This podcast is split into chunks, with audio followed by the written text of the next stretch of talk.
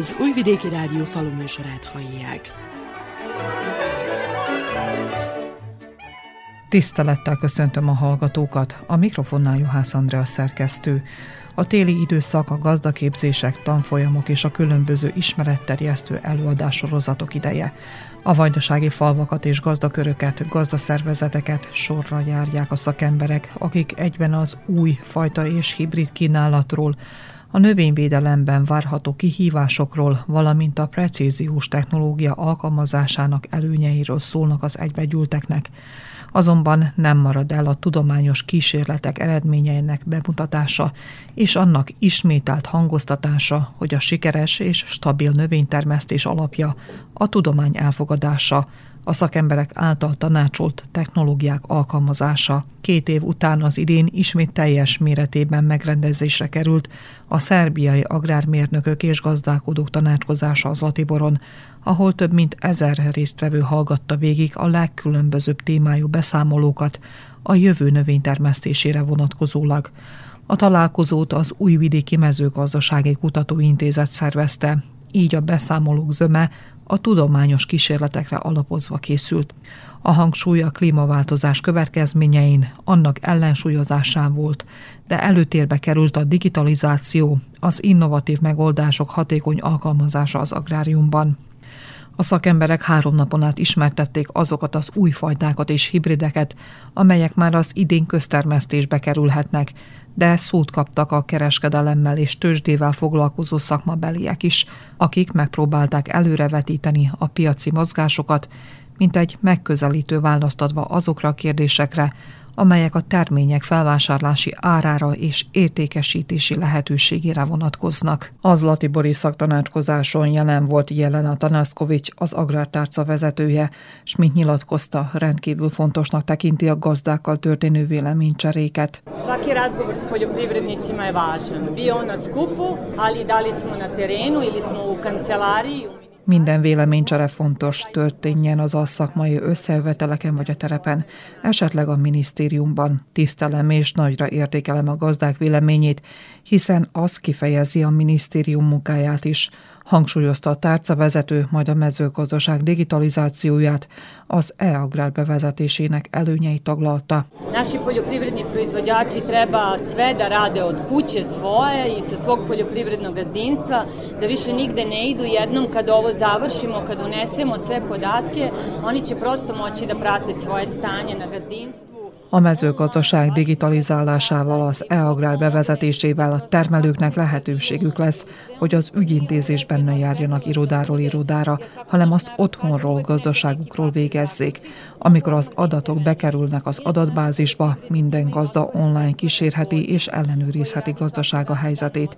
Ez lehetőséget teremt az esetleges hibák vagy szabálytalanságok gyors feltárására és elhárítására. Egyébként ingyenes tudakozó vonalat nyitottunk. Ez főleg azoknak az idősebb termelőknek jelent segítséget, akik járatlanok az információs technológia alkalmazásában mutatott rá Jelena Tanaszkovics, és a közvetlen kifizetések felgyorsítását ígérte, majd a stratégiai célra tért ki. Što se tiče strateškog cilja države povećanje stočnog fonda ove godine i uopšte narednih godina i u tom smislu ćemo se usmeriti pre svega i u podsticajima. Ebben az évben, de hosszú távon is az állattenyésztés föllendítése a stratégiai célunk, és a támogatások is erre irányulnak. Intenzíven dolgozunk a számításokon, hogy milyen eszközökkel növelhetnénk a tejelő szarvasmarha állományt, fejleszthetnénk a sertés és a juhágazatot, de az állattenyésztést összességében. A növénytermesztők tavaly hektáronként 9000 dináros támogatást kaptak, és most készülnek a kalkulációk, hogy az idén mekkora összeget különítünk el erre a célra. A termelők április 1-től, amint működni kezd az e-agrár modell, számíthatnak a kifizetésekre. Így jegyzem meg, hogy kezdődik a 26 ezer tonna áru kukorica szétosztás az állattenyésztők között, amivel javítunk egy-egy gazdaság takarmány ellátásán. Mislim da je glavna poruka strateško opredeljenje države na, za poljoprivredu, strateško opredeljenje države za stočarstvo, pre svega mlečno govedarstvo. Fő üzenetként említhetem, hogy az állam stratégiai fontosságúnak tekinti a mezőgazdaságot, mindenek előtt a mélyponton lévő tejelő szarvasmarha tenyésztést és a sertés ágazatot, és biztosítom a termelőket afelől, hogy az állam felismerte munkájuk fontosságát, a biztonságos élelmiszerellátáshoz való hozzájárulásukat, és igyekszik feltétel teremteni a minél jobb eredményekhez, hangsúlyozta a mezőgazdasági miniszter.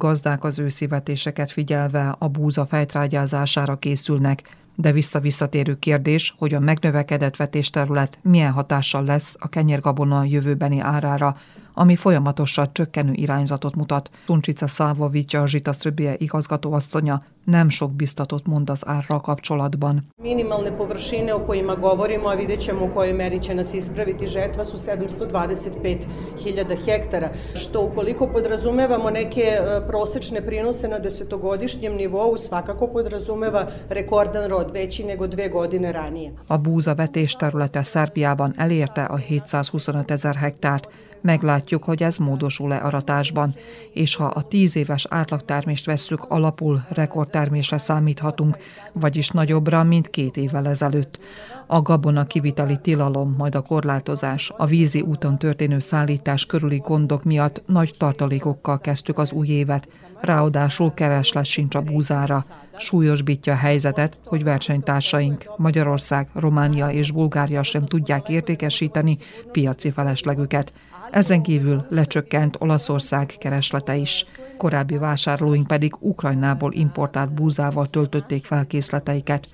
Mivel a búza tőzsdei áru, a kereslet kínálat törvénye alakítja az árát, ami csökkenő irányzatot mutat, és a közeljövőben nem is várható javulás, lévén, hogy a világ búzatartalékai is megnövekedtek, hangsúlyozta Szuncsica Szávovics, majd a kukoricapiacról nyilatkozta. Što se tiče svetskog bilansa kukuruza, on nije sjajan kao što je to slučaj sa uh, bilansom pšenice. Uh, dakle, očekuje se značajno manja proizvodnja na godišnjem nivou. A világ kukorica tartalékait illetően kevésbé kecsegtető a helyzet, mint a búza esetében, ugyanis éves szinten kisebb termésre van kilátás. A szerbiai kukorica külföldi keresletét minden esetben az ár határozza meg. Az ősszel, akár csak két évvel korábban gyöngetermést takarítottunk be, ez mellett a minőséggel is gondok adódtak. A terményből nem igen jutott kivitelre, és kérdés, hogy ezt a gyönge minőségű kukoricát sikerül-e exportálni. Mindössze 800 ezer tonnát tudunk felkínálni kivitelre, és csak abban reménykedünk, hogy ebben az évben kedvezőbb termést takarítunk be, és elhárulnak az akadályok az export elől mondta Zsita Srbije igazgató asszonya, majd így folytatta. Naša cena mora da prati cenu na svetskom tržištu. Šta se tiče ovaj, kupovina koje država planira, naravno to nikada nije unapred. Terményárainknak függetlenül a termelési költségektől követniük kell a világpiaci árakat. Ami pedig a behozatalt illeti, az állam azt soha nem jelenti be előre. Mint ismeretes, korábban 150 ezer tonna kukoricát importáltunk.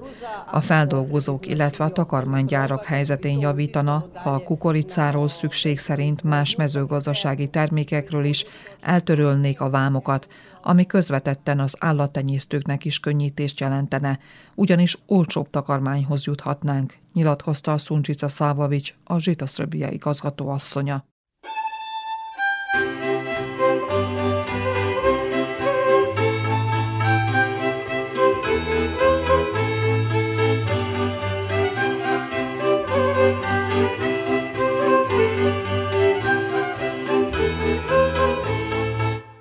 Dragana Latkovics, az Újvidéki Mezőgazdasági Kutatóintézet igazgatóbizottságának elnöke, így értékelte az agronómusok és gazdák 57. Zlatibori szemináriumát. Mislim da je upravo one dve godine, ili tako, korone koja je vladala, nekako malo otuđila ljude i da su svi na neki način postali željni tog nek, te neke direktne reči, direktnog stiska ruke, kontakta, razgovora i tako dalje. A koronavírus járvány az elmúlt két évben kisé elidegenítette egymástól az embereket, de a zsúfolásig megtelt előadóterem az bizonyítja, hogy megkívánták a találkozást, a közvetlen szakmai szót, a készszorítást. A szemináriumra érdekes témákkal irányítottuk a figyelmet, arra törekedve, hogy ne ismételgessünk egy-egy szakterületet. Nem mondok újat azzal, hogy a termelés szempontjából az elmúlt év egyaránt megpróbáltatást jelentett gazdáinknak is és szakembereinknek is, hiszen megnövekedtek a termelési költségek, gyönge terméseredményeket jegyeztünk. Így most ezeket a tapasztalatokat összegezzük, hogy a termelők tanácsaink alapján minél jobban felkészüljönek a tavaszi vetésre. Szemedgyönyörködtetőek a búzavetések, de szakembereinknek hamarosan választ kell adniuk a felmerülő kérdésekre.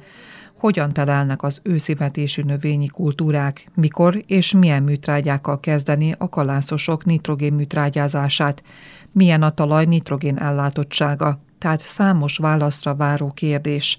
Elégedettel mondhatom, hogy egyre több termelő kíséri és érti meg a mezőgazdaság rohamos fejlődését, amelyben meghatározó szerepe van a jövedelemszerzésnek. Ennek érzékelésére szerveztünk kerekasztal beszélgetést a gabona meg az olajos növények piacáról és arról, hogy mi várható egy-egy ágazatban. Azt szeretnénk, és ez intézetünk egyik fő célja, hogy mezőgazdaságunk eredményei alapján ismét az európai élvonalba kerüljön.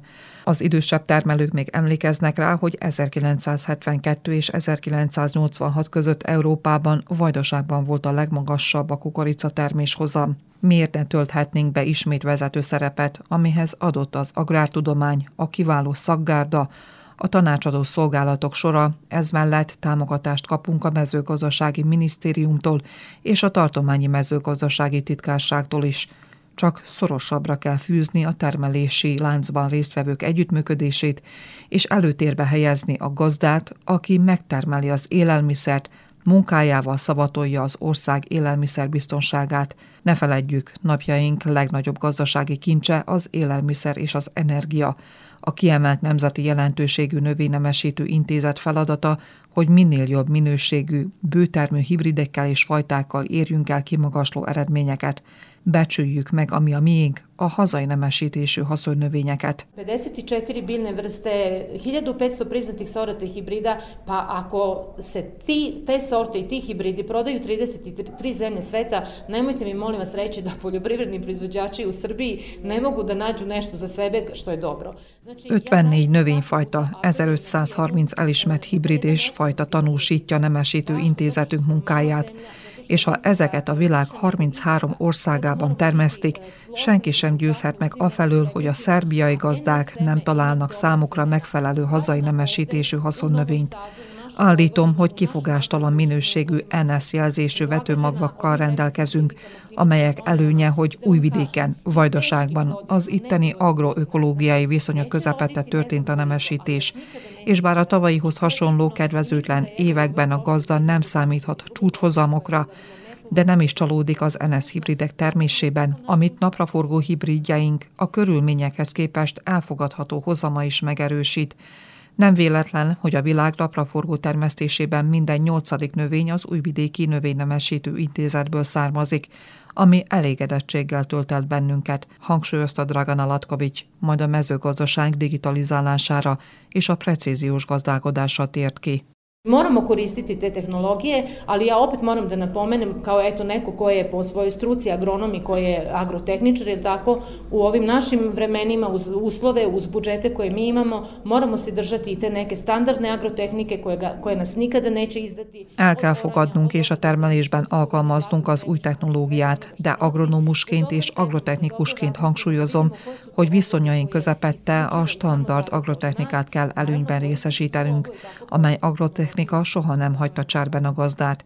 Ez a standard agrotechnika magába foglalja a talajművelést, a szántást, a nedvesség megőrzését és minden a gazdától függő műveletet, amelyet átgondoltan kell elvégeznie. Ez legyen az alap, de mellette lehetőségeihez mérten az új technológiát is alkalmazza, domborította ki Dragan Alatkovics.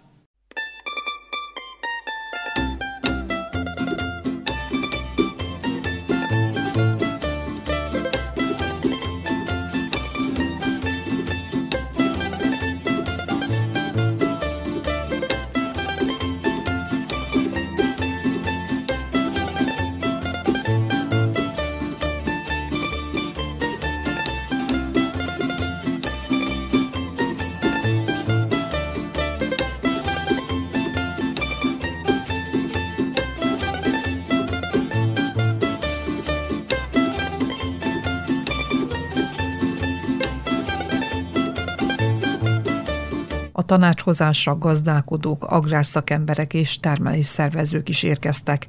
Sándor József, a Felsőhegyi Napredák Szövetkezet igazgatója minden évben részt vesz a tanácskozáson, és mint elmondta, a minisztériumtól és a kormánytól stratégiai tervet vár a hazai agrárium helyzetének megerősítésére. Tavaly az történt, hogy februárban az állam megtiltotta a termény kivitelét, abban a pillanatban, amikor a termény a legjobb áron futott egész Európában vagy egész világon, két hónapra leállították, és hatalmas károkat okoztak a mezőgazdaságnak egyébként. Utána jött egy geopolitikai válság Európában, amit megfejelt egy gazdasági válság, illetve ami Szerbiát még külön sújtotta, az egy nagyon komoly klímaváltozás, illetve egy hatalmas szárazság sújtotta Szerbiát, azon belül pedig a vajdaságot, és azon belül pedig még jobban az Észak-Bánát, Észak-Báskai térséget.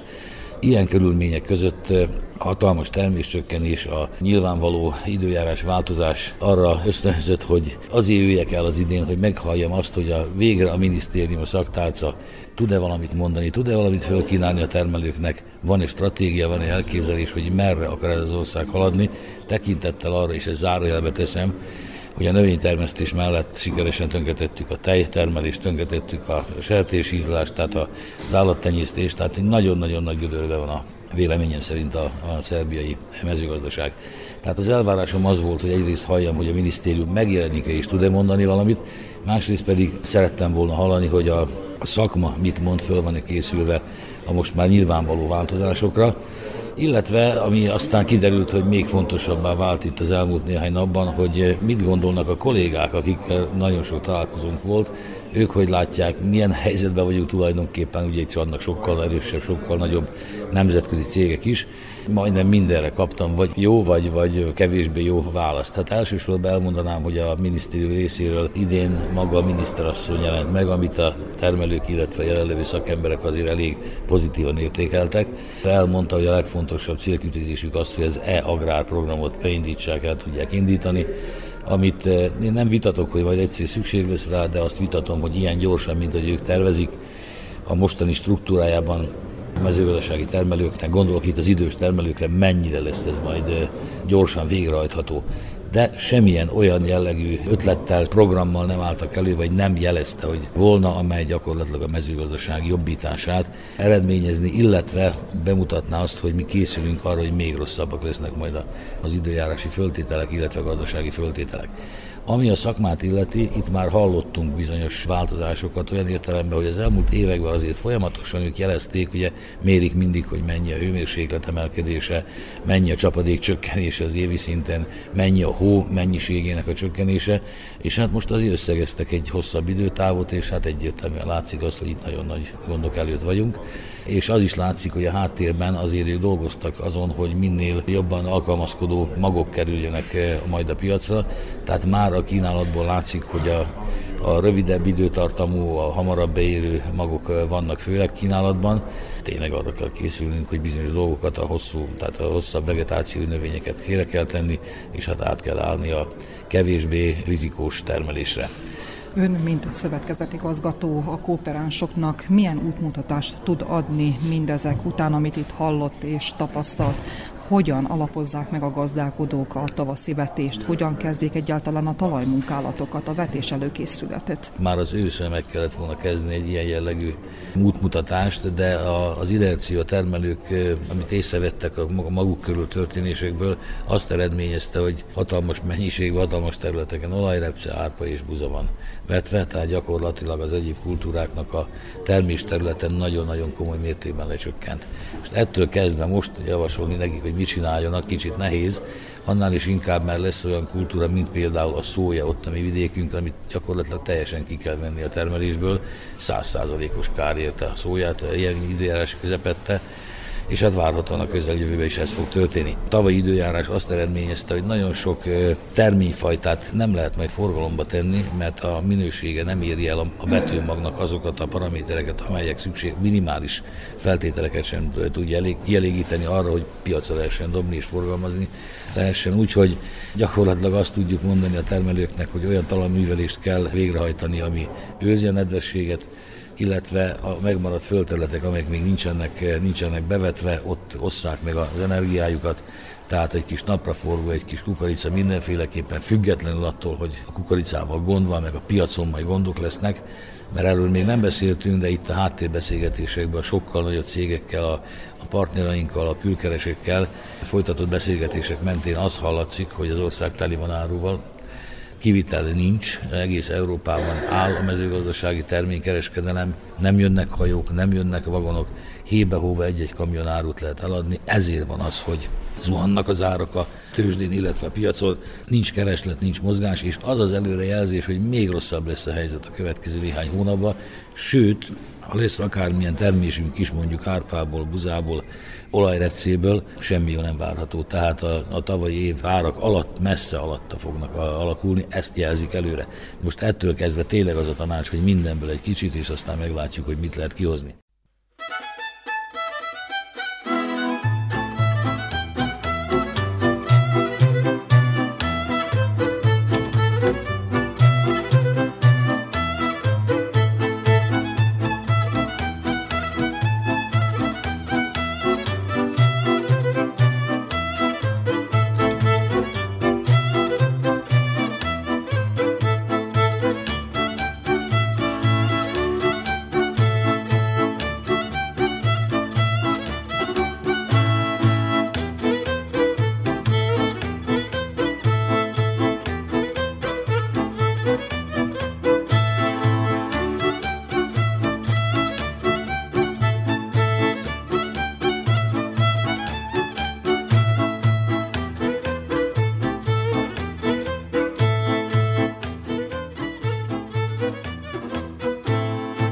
Kerekasztal beszélgetések a termények felvásárlási árára, a tőzsdére és a piaci lehetőségekre, míg az előadások a növények állapotára és az éghajlatváltozás negatív hatásaira vonatkoztak. Látszatra jól telelnek az őszi vetésű kalászos gabonák, az enyhe ősz és tél az átlagosnál 7-8 Celsius fokkal magasabb hőmérsékletek megfeleltek a kelésre, majd fejlődésre, de a szakemberek véleménye szerint gondok is jelentkezhetnek.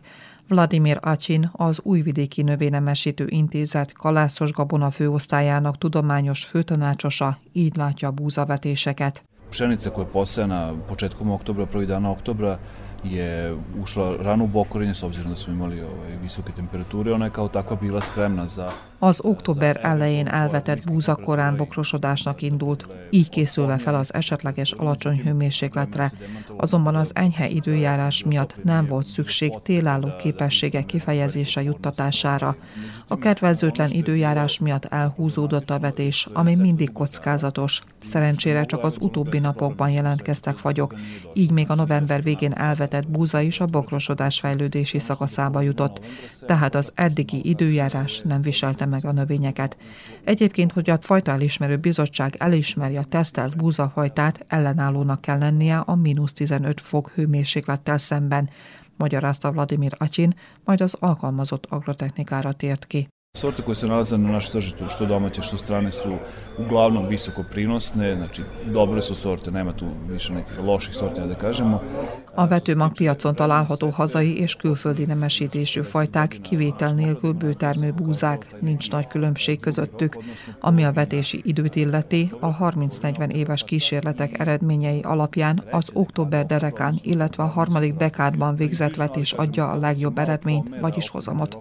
Azonban megfigyelhető, hogy az optimális vetési idő eltolódott. Az enyhe őszi időjárás következtében elszaporodtak a levéltetvek és a kabucák, amelyek amennyiben fertőzöttek, könnyen megfertőzhetik a vetéseket. Azt nem tudhatjuk, hogy a fertőzés hordozói vagy sem. Az a növény későbbi fejlődési szakaszában mutatkozik meg. Gyakori kérdés, hogy érdemes-e vegyszeres kezelést alkalmazni, de ahhoz, hogy a rovarölőszer kifejtse hatását, megfelelő hőmérsékletre van szükség. Így a hideg időben végzett kemizálás hatástalan. Ha egy-egy permetezéssel meg is semmisítjük a kártevőket, az nem jelenti azt, hogy meg is védtük vetésünket. Ugyanis a tetvek és a kabucák a gyomos, árvakeléses parcellákról folyamatosan vándorolnak át. A gazdák a későbbi vetéssel igyekeznek megfékezni a tetvek megjelenését a gabonavetéseken. Azonban örökös vita tárgyát képezi, hogy érdemese kockáztatni az esetleges jó termést a kései vetéssel, hiszen nem lehet megjósolni az időjárás alakulását, s a korai fagyok károsíthatják a gyönge növénykéket. Éppen ezért tanácsos a szakma által tanácsolt optimális időben elvégezni a vetést, hangsúlyozta Vladimir Atyin, majd a talajművelést taglalta. Što obrade, ove godine se opet zbog neravnomernog rasporeda padavina, vrlo kišan e, septembar, poljoprivrednici su čekali naravno da se pošteni sloj prosuši. Bilo je mogućnosti da se primeni i klasična obrada oranjem, mnogi su to radili, pogotovo što se preporučuje klasična obrada ukoliko se primenjuju osnovna đubriva, da se ona zaliju da se izmešaju. Ja? Ami a talajművelést illeti, az ősszel a szeptemberi esők miatt sem idejében, sem minőségesen nem lehetett elvégezni, és a gazdák azt várták, hogy kedvező talajviszonyok alakuljonak ki, és akkor kezdtek a munkához. Sokan a klasszikusnak számító alapművelést, a szántást választották, és a szakember tanácsa alapján így juttatták a talajba az alapműtrágyát. A száraz október miatt ezeken a parcellákon egyenetlen volt a kelés, míg a redukált műveléssel egy, esetleg két tárcsázással elkészített parcellákon nem jelentkeztek ilyen gondok. A növények állapota most jónak mondható, bár egyes parcellák növényállományán a nitrogén hiány jelei mutatkoznak. Ez az enyhe időjárás következménye, ugyanis a növények nem kerültek nyugalmi állapotba, használják a talaj nedvesség és tápanyag tartalékát. A terepről érkező jelentések szerint 30 cm-es talajmélységben viszonylag kevés nitrogén található, ami a kiadós eső következménye, ugyanis a nitrogén az alsó talajrétegbe mosódott. Az elemzések kimutatták, hogy legkevesebb nitrogén a felső talajrétegben 30 cm-es mélységig található. A 30-tól 60 cm-es mélységben már több van, még a legtöbbet a 60-tól 90 cm közötti mélység tartalmazza. A nitrogén műtrágyázás a műtrágya magas ára ellenére sem mellőzhető a búzatermesztésben, de hogy milyen műtrágyát válasszon a gazda, nagyon nehéz megválaszolni a kérdést. A gazdák leginkább az ánnál olcsóbb óreát választják, attól függetlenül, hogy nem ez a legmegfelelőbb a búza nitrogén műtrágyázására, mivel nem kerül a talajba a növény számára nyomban felvehető állapotban. Bizonyos időnek el kell telnie ahhoz, hogy ez megtörténjen, már pedig az éhező búzának minél előbb szüksége van a nitrogénre.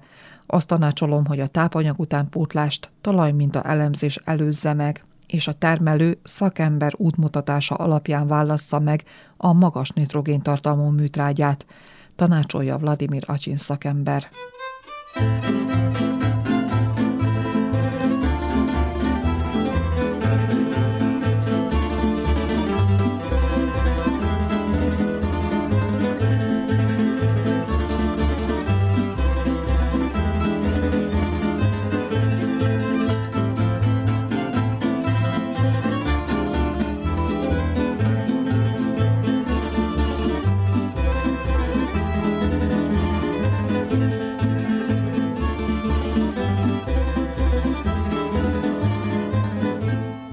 Az asszály csökkentve a terméshozamokat időnként felbecsülhetetlen károkat okoz a növénytermesztőknek.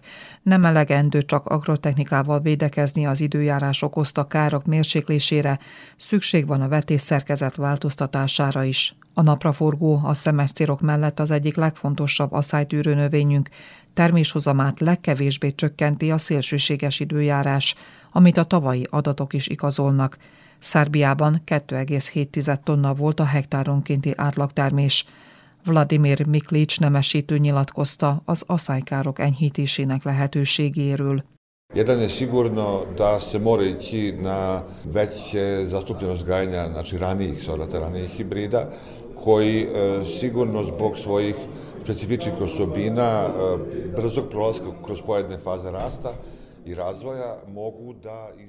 az egyik legbiztosabb módja az aszálykárok mérséklésének a korábbi éréscsoportú fajták, illetve hibridek termesztése, amelyek a fenonfázis egyes szakaszait gyorsan túlépve elkerülik a növény számára a legkedvezőtlenebb, csapadékmentes, magas hőmérsékletekkel kísért időszakot, és tanácsos a minél korábbi vetéssel is próbálkozni. A növény így jól hasznosítja a téli nedvességet és a virágzás, ezzel együtt a megtermékenyülés is megtörténik a nyári forróság beköszönte előtt az Újvidéki Intézet korai 7749 jelzésű hibridje, melynek mindössze 90 nap a tenyész ideje, az éréscsoport Dukát nevű hibridjét hivatott felváltani. Mivel ultrakorai hibridről van szó, alkalmas a másodvetésre is. A biztonságos termelést szavatoló másik irányvonal a herbicid toleráns hibridek vetésterületének növelése.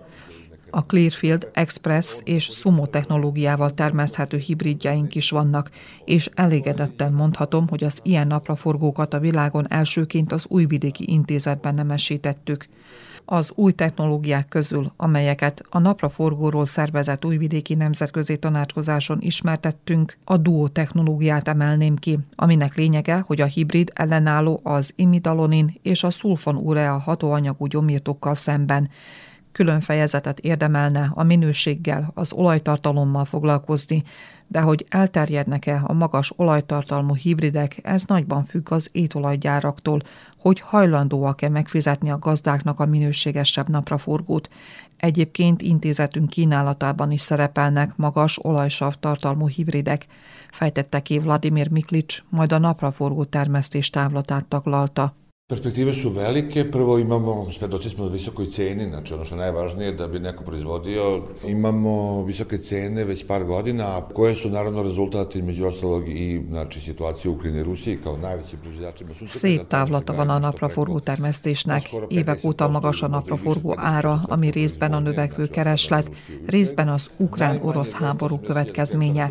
Ugyanis ebben a két országban a napraforgó vetésterülete meghaladja a 14 millió hektárt, és a világ termelésének felét biztosítják.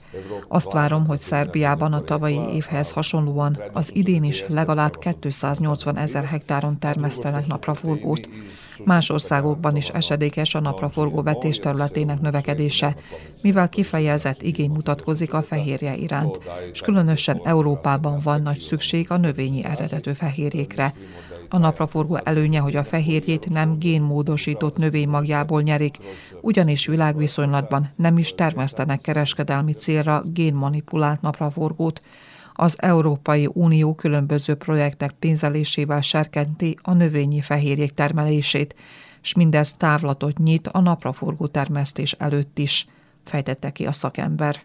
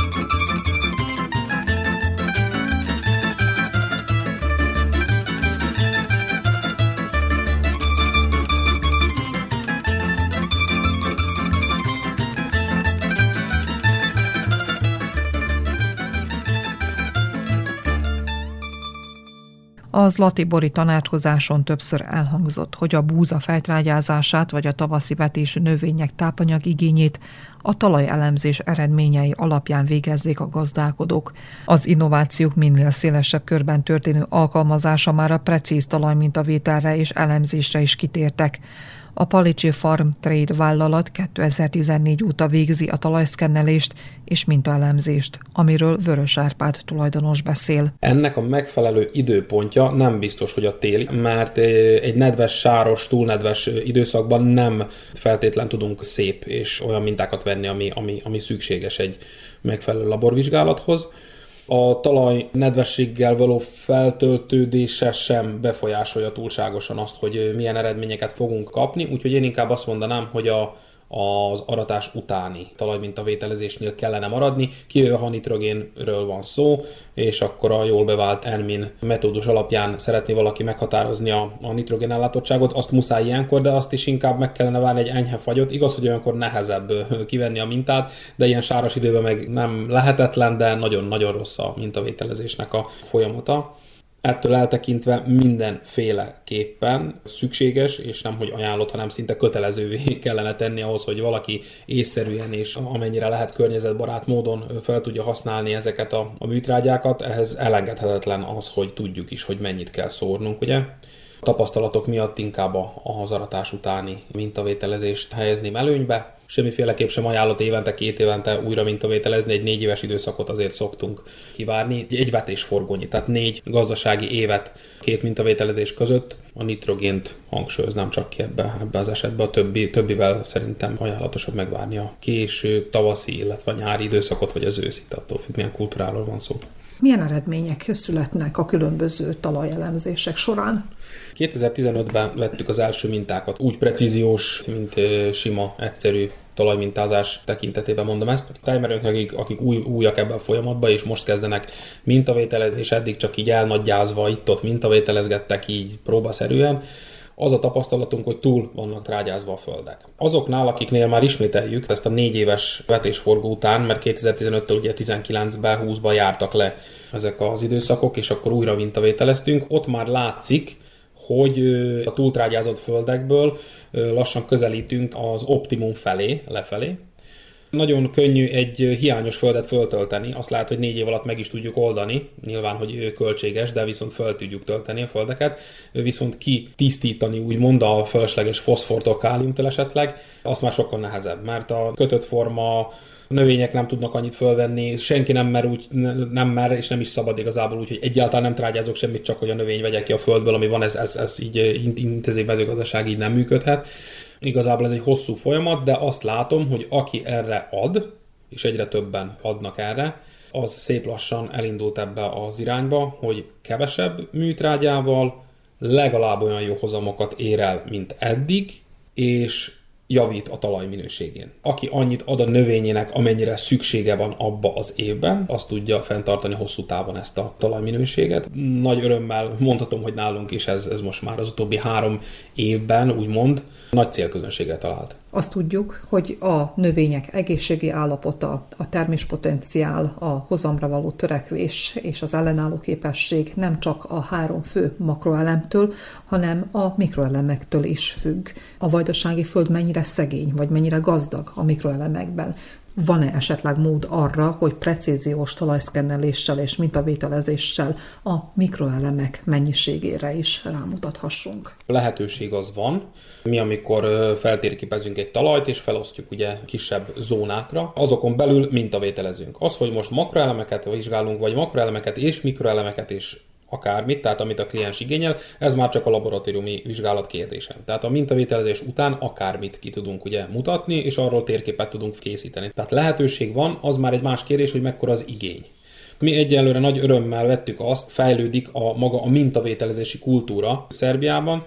A mikroelemeket nagyon kevesen követik, mivel hogy nem kis költség egyébként a mikroelemeknek a kivizsgáltatása. Magát az alaptrágyázásra, kálium, foszfor, nitrogén, pH érték, ezt megcsináljuk úgy precíziósan, ahogy azt illik, ami parcellánként lehet, hogy jelent néha 5, 10, 15 laboranalízist is, de viszont négy hozzáadott elemre még 15-ször elvégezni azt a négy analízist már egy nagy költség lenne a gazdának, ezért azt mondják, hogy akkor erről a parcelláról egy nagy mintából nézzük meg a mikroelemeknek a, a mennyiségét. Tehát precíziósan még nagyon kevesen, nem mondom, hogy nincs, két-három nagyobb kliensünk van, aki, aki ezt így be tudta vállalni, főleg cukorrépa termesztésnél és igényesebb növények termesztésénél van erre keret de viszont inkább arra kellene rámenni, hogy legalább parcellánként nézzék meg a termelők, főleg akkor, hogyha nem egy hatásában vannak a parcellák, hanem szanaszét, mert nagyon nagy különbségek lehetnek, főleg mikroelemben. Bizonyos helyeken, bizonyos monokultúrás termesztésekben nagyon-nagyon meg tudott ennek romolni a mérlege.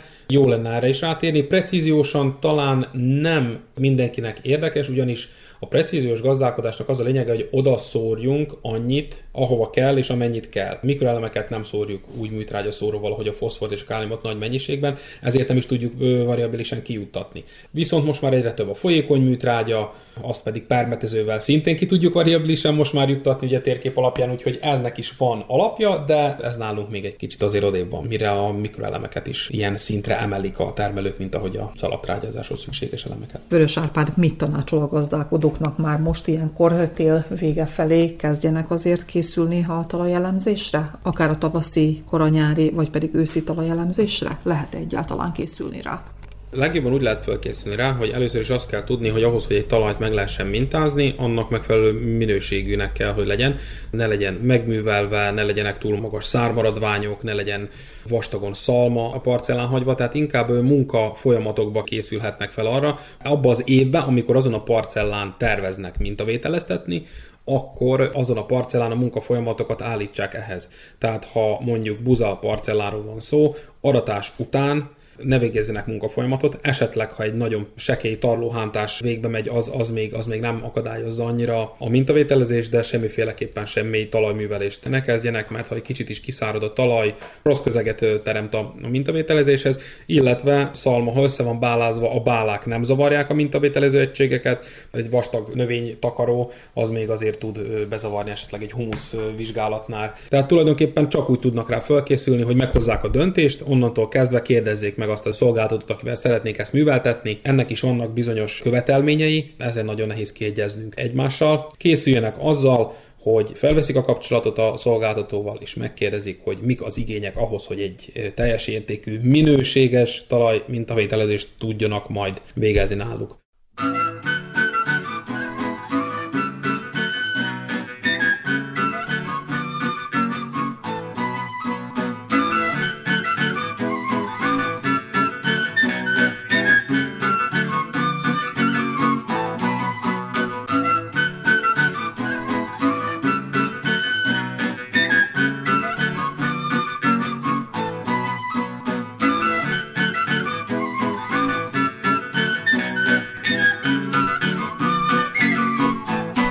Zárószóként Gallusz László agrárkommentárja következik. Pohár helyett az úttestre került a tej. Az utóbbi másfél évtizedben ki tudja, hanyadízben tiltakoznak a tejtermelők oly módon, ha a tejüzemek önös viselkedése ellen, helyzetük javítása érdekében, hogy munkájuk gyümölcsét, annak legalább egy részét megsemmisítik. 2010-ben az alacsony felvásárlási ár miatt vonultak az utcára. 2013-ban az előző év gyönge minőségű takarmánya okozta aflatoxin szint meghatározása ellen tiltakoztak. Alig két-három évvel később a tej gyönge minőségére hivatkozva a tejüzemek mindenek előtt a kistermelőket büntették a tej átvevő állomások hosszabb, rövidebb ideig történő bezárásával, de lényegében nem is a minőséggel volt a gond, hanem mert behozatalból származó tejporral megteltek a raktárak. Erre úgy reagált sok tejtermelő gazda, hogy egyes városokban ingyenesen osztotta a tejet, de arra is volt példa, hogy tejben füröztöttek meg csinos hölgyeket, mint egy figyelmeztetvén, hogy a tej annyit sem ér, mint a fürdővíz. Vitathatatlan, hogy szükség van a tejimportra, hiszen Szerbia szarvasmarha állománya folyamatosan csökken, és nem haladja meg a 880 ezer egyedet. Ennek valamivel több, mint fele tejelő szarvasmarha, és az évi másfél milliárd liternyi tej, amiből 800 millió jut a tejüzemekbe, szűkösen fedezi a hazai szükségleteket. A szaktárca támogatásokkal ugyan erőfeszítéseket tesz az állattenyésztés, így a szarvasmarha ágazat szilárdabb alapokra helyezésére, de nem sikerült megállítania az állomány csökkenést, így a tejtermelés csökkenését sem. A termelés mozgatórugója a jövedelem, egyszerű szavakkal a nyerstej ára, bár ez csak egyik, de legfontosabb része a gazda munkájának, aminek meghatározása kizárólag a tejüzem hatáskörébe tartozik, akár csak a tej minőségének meghatározása is, és ezt az egyeduralmat a Luca székeként készült minőség ellenőrző nemzeti laboratórium sem törte meg. A tej állami ellenőrzés alá vont, behatárolt ára miatt alig fél évvel ezelőtt szinte máról holnapra eltűnt a friss tej a boltokból, esetleg cseppekben mérve érkezett. Nem azért, mert a termelők nem szállították le a nyers tejet, hanem mert a tejüzemek nem találtak számítást a behatárolt árban, és lényegében csak látszólagos hiányról beszélhetünk, ami abban a pillanatban megszűnt, amint a feldolgozók megnövelhették az árat, lévén, hogy a termelőknek is többet fizettek a nyers tejért. Azt most ne részletezzük, hogy mennyit kap embert próbáló munkájáért a gazda, a lényeg az, hogy hirtelenében szinte kétszeres ára lett a friss is, meg a tartósítottnak is, és mondani sem kell, hogy nagy része behozatalból származott, illetve származik napjainkban is, lévén, hogy nem szűnt meg az import, akár csak a tejpor behozatala sem. A hivatalos statisztikai adatok szerint 2021-ben 3249 tonna tejport importáltunk, 2022 első 8 hónapjában pedig több mint 7000 tonnát, közel 28 millió euró értékben. Ez mellett több mint 21 ezer tonna nyerstej érkezett Szerbiába, amiért 17 millió 700 ezer eurót kellett fizetni. Az elmúlt fél évben megnövekedett a nyerstej felvásárlási ára. Ezt a lépést kénytelenek voltak megtenni a tejüzemek, Különben a magas takarmány meg energiaárak szakadékba taszíthatták volna a még kitartó termelőket, ellenben a tejüzemek ismét csak önkényesen most lefaragtak a nyers tej árából. A boltokban mégsem lett olcsóbb sem a tej, hogy a tejtermékekről ne is beszéljünk. Ez az önkényeskedés váltotta ki a tejtermelők nem tetszését, amit a napokban több településen is a tej útteste öntésével juttattak kifejezésre, tiltakozó megmozdulásokat is kilátásba helyezve. Közben a tárcavezető segítségét kérik a tejüzemeket jobb belátásra bírás érdekében. Persze követeléseiket is előterjesztették, ami állattenyésztésünk mentőöve lehet – így például a tejelő szarvasmarhák után járó támogatást 25 ezer dinárról 40 ezerre kell növelni, és az anyakoszák támogatását 15 ezerről 25 ezer dinárra, úgy szintén a vágómarha támogatását is. Még a vágósertésre 5 ezer dinárt követelnek, de azt is, hogy a nyers tej literenkénti felvásárlási ára 80 dinár legyen, amihez 20 dináros prémiumnak annak kell párosulnia. Ez mellett a behozatal korlátozására appellálnak. Kérni, követelni, még tiltakozó megmozdulásokat is kilátásba helyezve lehet ugyan, de a válasz jól ismert ezekre a követelésekre. Igazuk van a gazdáknak, ellenben nincs pénz, vagy ahogyan az egyszerű prímás mondta, a borra való elosztásakor járni jár ugyan, de nem jut. A tejtermelő gazdák tiltakozása figyelmeztető is lehet. Végső ideje, hogy tiszta tejet öntsünk a pohárba, ami nem egyéb, mint hogy átgondolt, hosszú távra szóló agrárpolitikával rendezzük nem csak egy-egy ágazat, hanem mezőgazdaságunk egész helyzetét.